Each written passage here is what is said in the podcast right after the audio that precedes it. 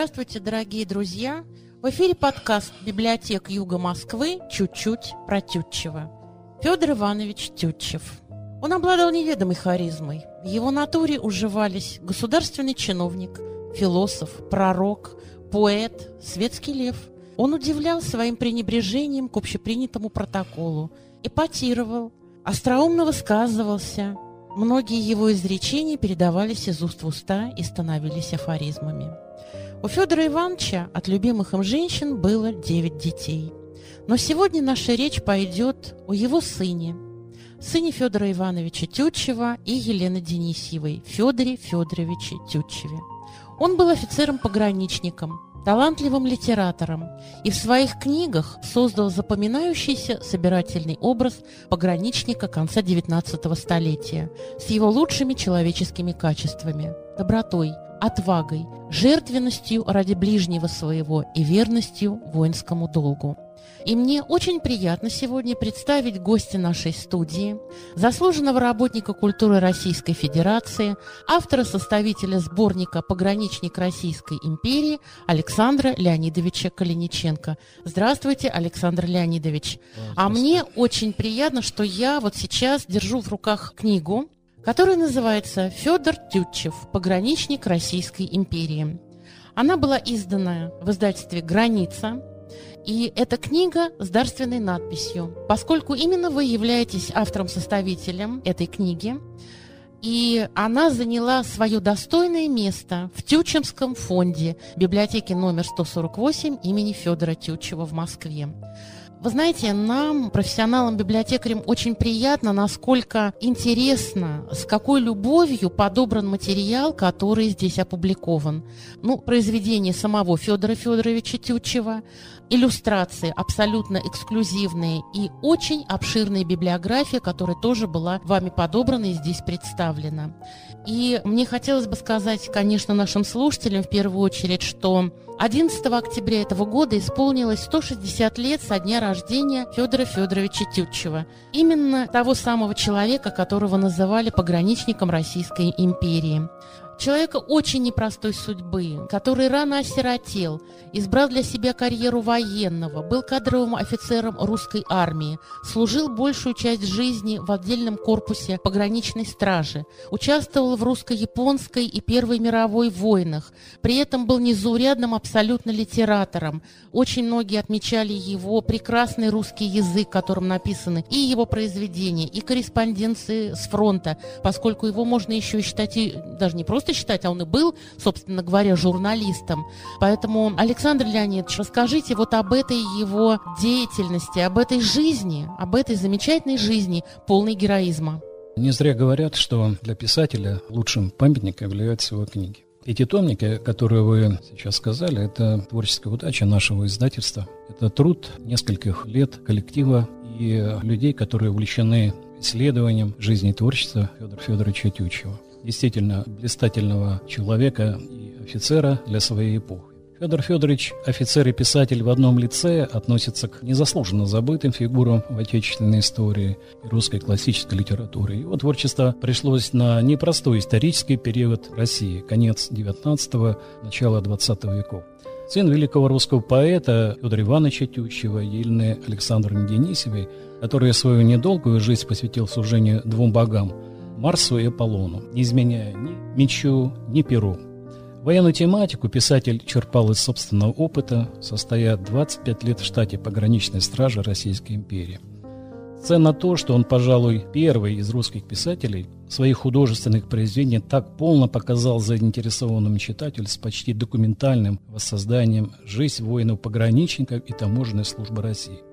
Судьбы персонажей его произведения тесно переплетаются с биографией автора. Можно сказать, что литературные герои Тючи воплотили этапы духовного взросления писателя и его мировидения. Многие персонажи действительно биографичные, отмеченные определенной общностью с авторским мировосприятием.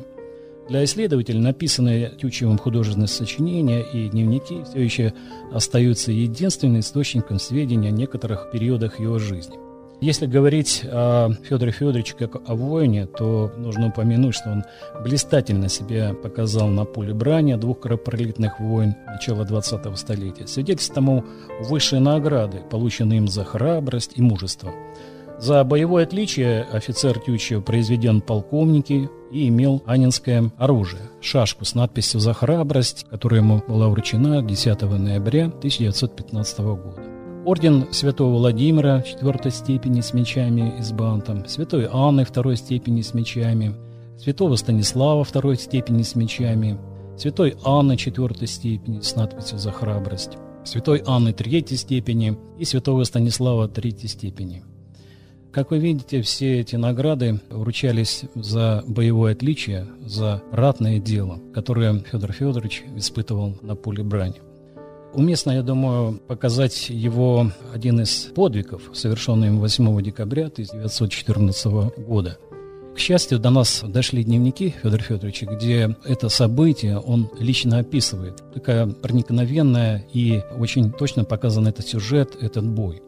На рассвете 8 декабря полк двинулся в атаку населения Пационки. Неприятель занимал сильные позиции на склонах высот, густо поросших лесом, изрезанным обширными полями с глубокими оврагами. В 4 часа дня наша артиллерия развела ураганный огонь по неприятельским окопам, расположенным за лесом.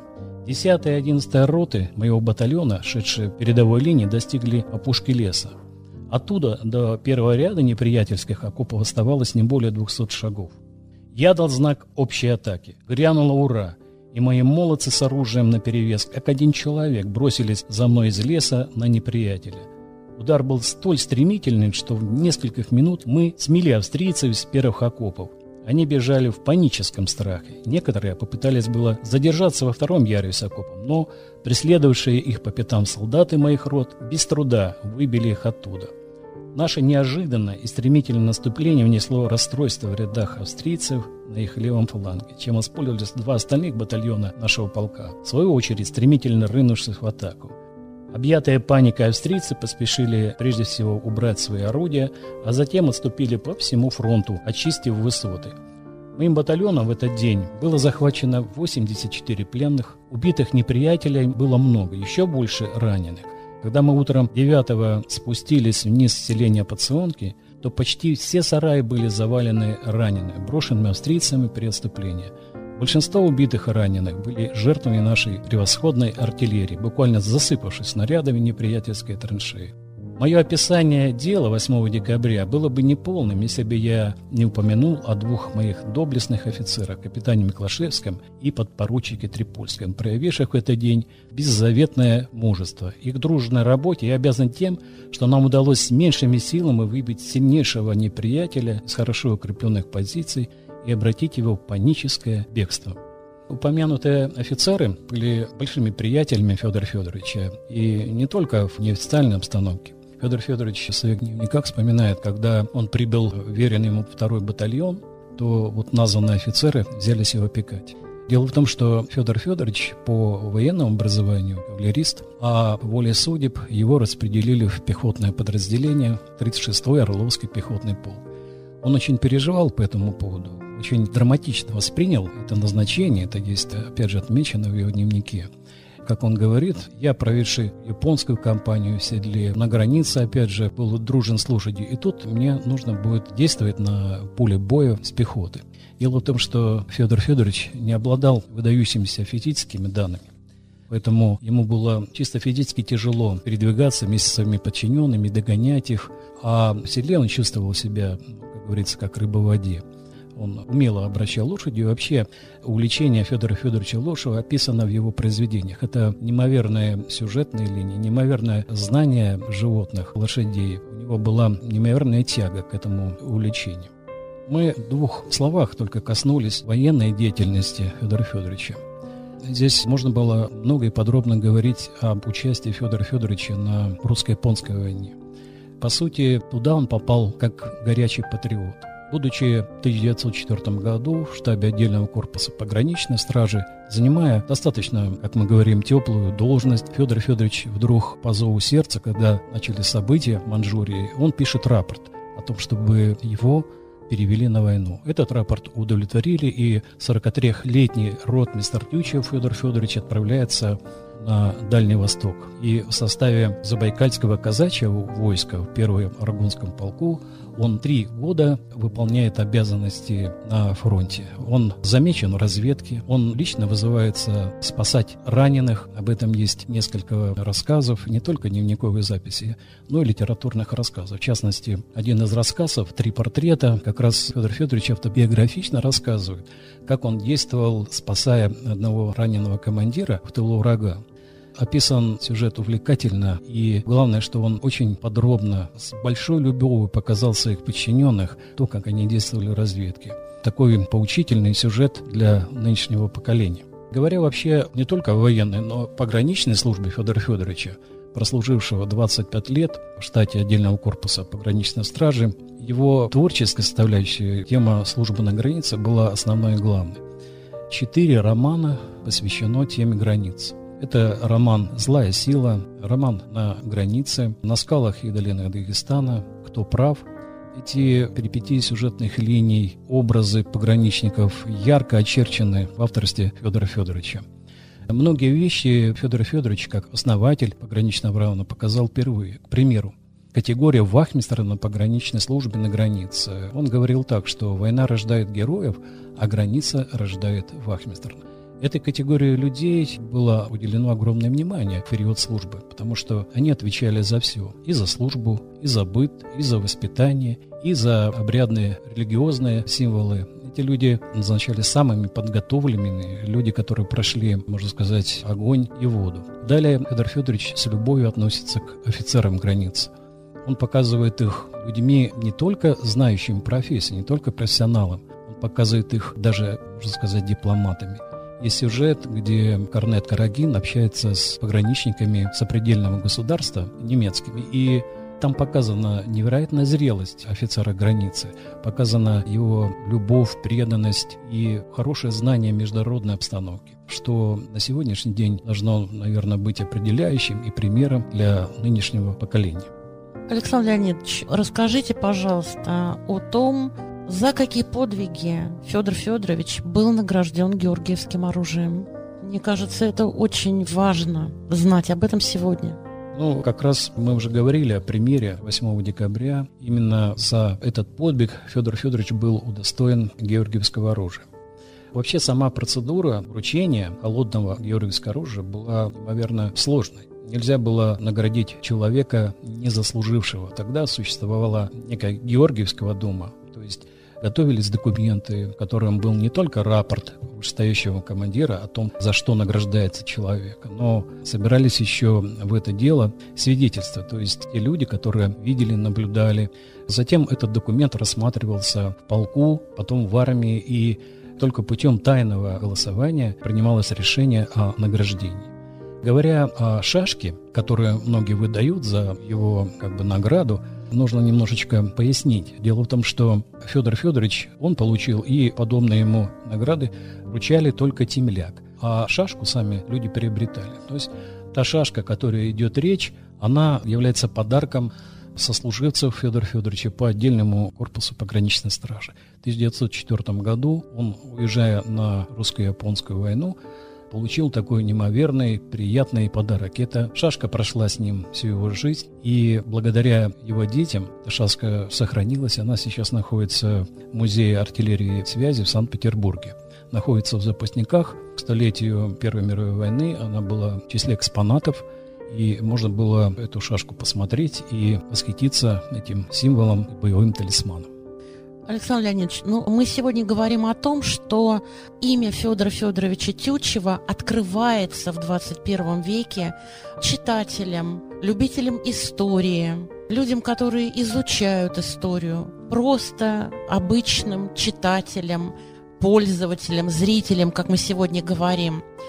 И, конечно, наша первостепенная задача, я имею в виду, конечно же, и все тючевское сообщество, и библиотеки в первую очередь, задача популяризация творчества этого замечательного человека. Скажите, пожалуйста, что на сегодняшний день делается для увековечивания памяти и какие вообще мероприятия планируются в ближайшем будущем?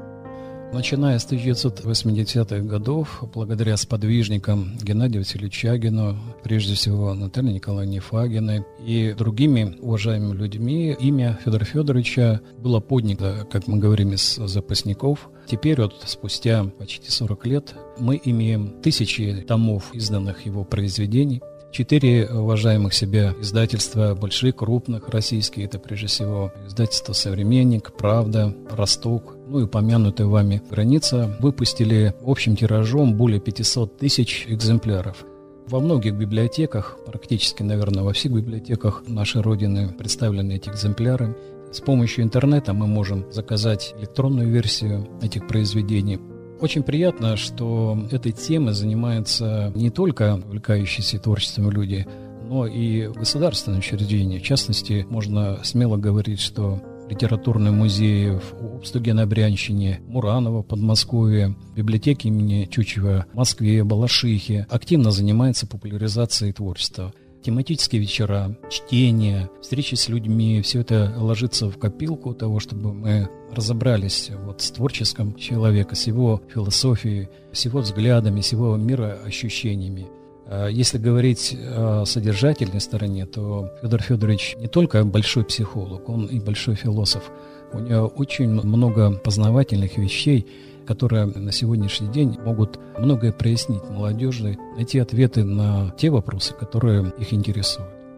Александр Леонидович, и еще такой вопрос. Вот та книга, о которой мы с вами уже говорили, но ведь есть еще и собрание сочинений. По-моему, на сегодняшний день уже издано пять томов – и, собственно говоря, вопрос мой в следующем. Вот есть предисловие к разным изданиям произведений Федора Федоровича Тютчева. И вот эти предисловия были созданы людьми, о которых вы немножечко уже сказали. Это, конечно, ведущий тютчевед нашей страны профессор Геннадий Васильевич Чагин. Это замечательная Наталья Николаевна Нефагина.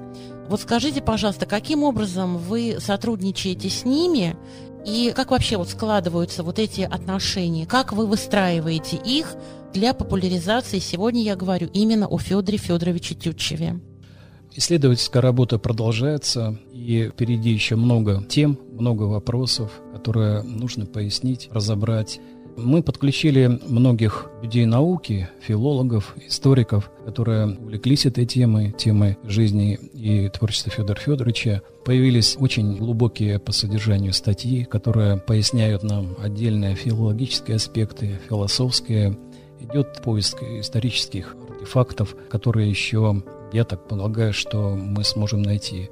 Ну, к примеру, взять дневник Федора Федоровича с Первой мировой войны. В нашем распоряжении, находящийся в архиве литературы и искусства, находится четыре книги из шести. Вот опять же вопрос, где найти оставшиеся две книги. Это опять же предстоит поиск в архивах Санкт-Петербурга, Москвы. Я думаю, что такая настойчивость всех тючеведов, она даст вскоре свои плоды.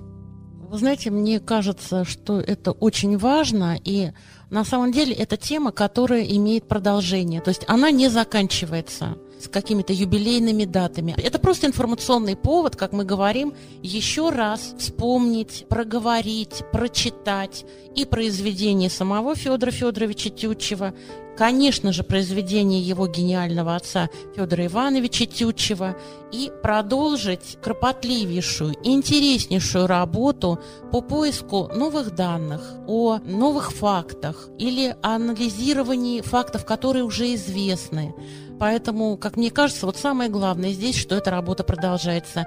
И я просто хочу напомнить, что 11 октября 2020 года исполнилось 160 лет со дня рождения Федора Федоровича Тютчева. И в Овстуге сейчас работает замечательная выставка, которая, мы очень надеемся, должна переместиться к нам в Москву. И все, кто любит, кто интересуется, кто только собирается заниматься историей, литературоведением, большой литературой, обязательно эту выставку увидят, оценят и посмотрят. А вам, уважаемые слушатели, я напоминаю, что в нашей студии был Александр Леонидович Калиниченко, заслуженный работник культуры Российской Федерации, автор-составитель сборника «Пограничник Российской империи». Знаете, дорогие друзья, тючевское сообщество – это не просто коллеги и партнеры, это еще и большие друзья. И в московской студии библиотек Юга Москвы мне очень приятно представить нашу гостью, директора Государственного мемориального историко-литературного музея-заповедника Федора Ивановича Тютчева «Овстук» Оксану Михайловну Шейкину. Здравствуйте, Оксана Михайловна. Очень рада вас приветствовать. И я знаю, что буквально 11 октября в день, когда 160 лет исполнилось со дня рождения Федора Федоровича Тютчева, в Овстуге открылась выставка, которая так и называется «Федор Федорович Тютчев на защите российских рубежей». Скажите, пожалуйста, Оксана Михайловна, как складывалась эта экспозиция? Как она выглядит на сегодняшний день? Как долго она у вас пробудет? Вот забросала вас сразу вопросами и очень хочу услышать на них ответы. Ой, отвечу с удовольствием, потому что тема действительно очень интересная и уникальная.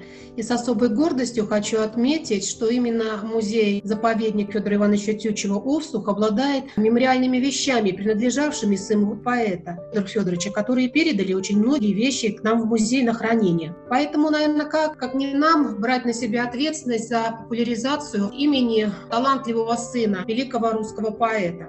И повод был действительно в этом году уникальный, потому что именно в этом году отмечается 160 лет со дня рождения. Вот 11 октября 1860 года Федор Федорович появился на свет. И, наверное, сложно было определить, каков будет его жизненный путь, чего он достигнет. Но вместе с тем сегодня, 160 лет спустя, можно с гордостью говорить об этом удивительном человеке. И как о талантливом литераторе, и как достойном сыне своего отца, и как прославленном русском офицере, пограничнике, и человек, о котором мы говорим, восхищаемся и с удовольствием перечитывая его произведения, потому что они действительно написаны очень красивым русским языком, очень интересны и популярны. Жизнь Федора Федоровича, она на сегодняшний день, наверное, еще не полностью раскрыта, исследована не так уж много исследователей, знающих о нем, работающих в этом направлении, но выставочный проект, который достойно, я думаю, несет имя Федора Федоровича на сегодняшний день по пограничным регионам России. Где по памяти в феврале этого года, когда отмечаем мы всегда какими-то яркими мероприятиями у себя в музее эту дату, не менее важно сохранить преемственность и еще раз подчеркнуть и важность пограничной службы для России, и важность литературного слова, которое позволяет достойно нести службу пограничникам и рассказывать широким народным массам о сложности этого дела. И все это благодаря Федору Федоровичу Тютчеву. Что собой представляет наш выставочный проект, который на сегодняшний день уже побывал в Псковской области, которая также является пограничной, в Курской области, где был выставлен в литературном музее. На сегодняшний день отправился в Смоленскую область, которая тоже является пограничной. И мы будем продолжать эту традицию выставлять данный выставочный проект в пограничных регионах. Так вот здесь мы смогли представить именно те мемориальные вещи, которые хранятся в фондах нашего музея. Это и семейные фотографии, это и его рукописи, и самые первые издания его литературных трудов, и это то, что на сегодняшний день удалось силами сотрудников музея заповедить данную тему, в том числе и даже книжные издания. Издательство «Росток», «Граница», которые действительно позволяют э, ознакомиться с его литературным наследием. И данный выставочный проект идет по нашей стране и дает представление о его творчестве. И самое главное, для многих он просто является открытием многим на сегодняшний день просто впервые открывают для себя имя этого удивительного писателя, военного билетриста, при этом удивительного детективного автора и, конечно же, человека. Главная заслуга, я думаю, в том, что это прекрасный русский язык с его многообразием, с его певучестью, с его красотой, который доставляет удовольствие в прочтении. Это что касается выставочного проекта у нас, который мы открывали, организуя заседания вместе с нашим Брянским государственным университетом. И именно темы обсуждения, наверное, ключевых каких-то моментов жизни Федора Федоровича Тютчева, ну и были открытием вот этого удивительного года, года 160-летия с дня рождения. А на сегодняшний день выставка мы открыли у нас в день его рождения в музее-заповеднике, именно большинством этих предметов, которые хранятся на фондах, и дополнено. Это, как я уже сказала, и семейные фотографии, самые первые издания, рукописи, которые хранятся у нас и переданы были его дочерьми.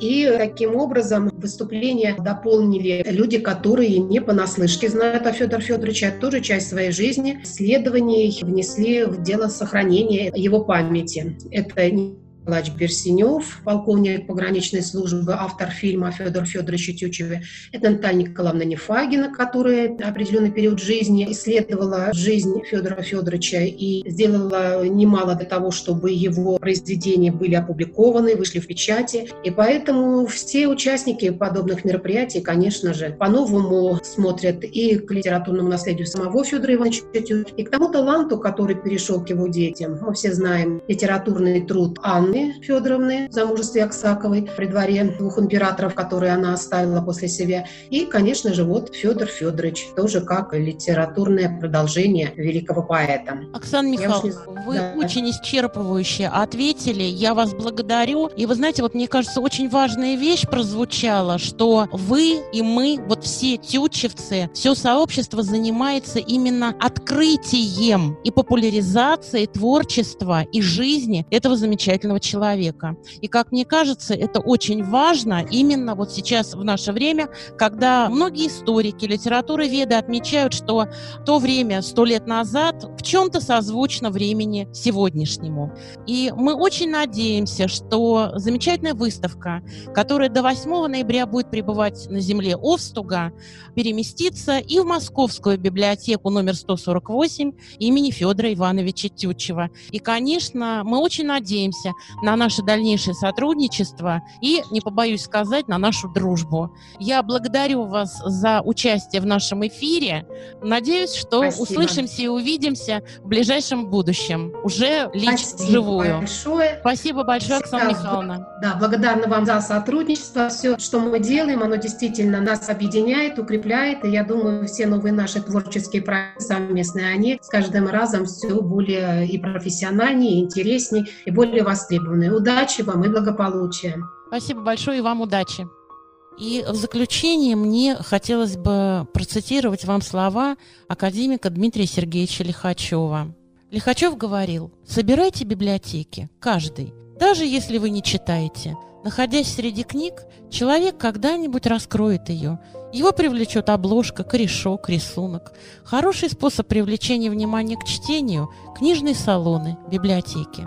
Книги имеют свою энергетику, и там, где они находятся в большом количестве, поверьте, происходят какие-то изменения. Дорогие друзья, я желаю вам вот этих изменений. Всего доброго, до встречи. thank you